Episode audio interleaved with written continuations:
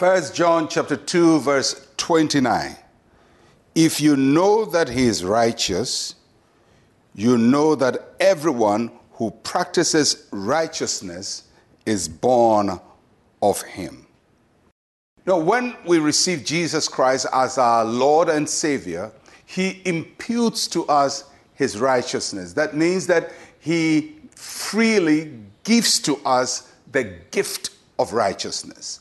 So we become righteous, simply meaning that we are now standing before God without sin.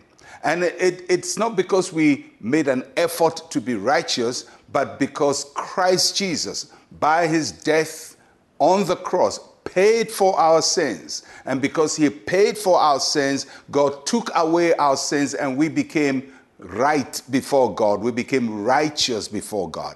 Now, that righteousness is a gift of righteousness. But that is not all that righteousness is about. It's not just about receiving a gift of righteousness. We must then practice righteousness or live righteously. Because if you have been made a righteous person, then your actions must correspond with what you have been made.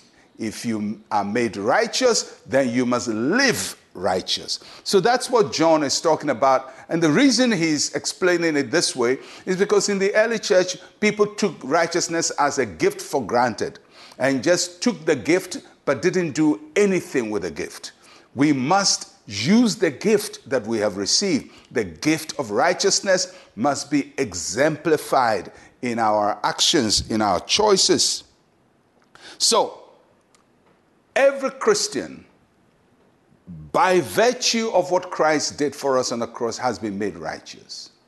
When we become righteous, we become the children of God.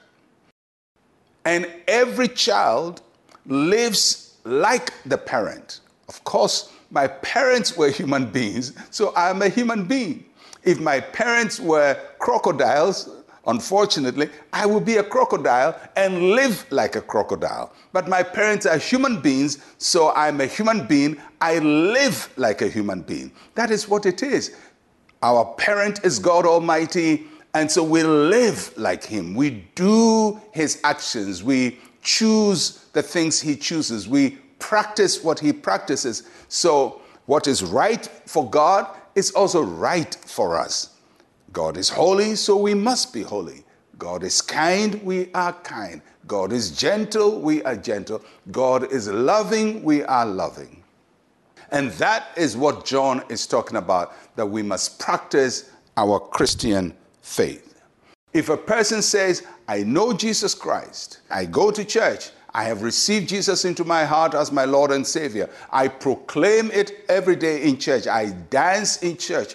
But nothing of their actions shows the nature they have received. Then there has to be a little suspicion as to the genuineness of their faith in Christ Jesus. Because it's not just about proclaiming it. It's not just about going to church. It's about having it.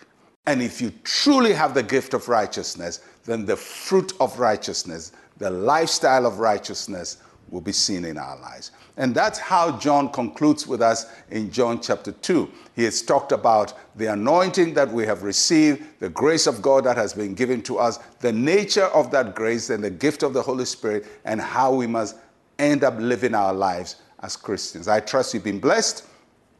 And tomorrow we start another study altogether. Let's pray. Say with me, Heavenly Father, you are a righteous God. May my life reflect the righteousness I have in Christ Jesus. In Jesus' name, amen and amen.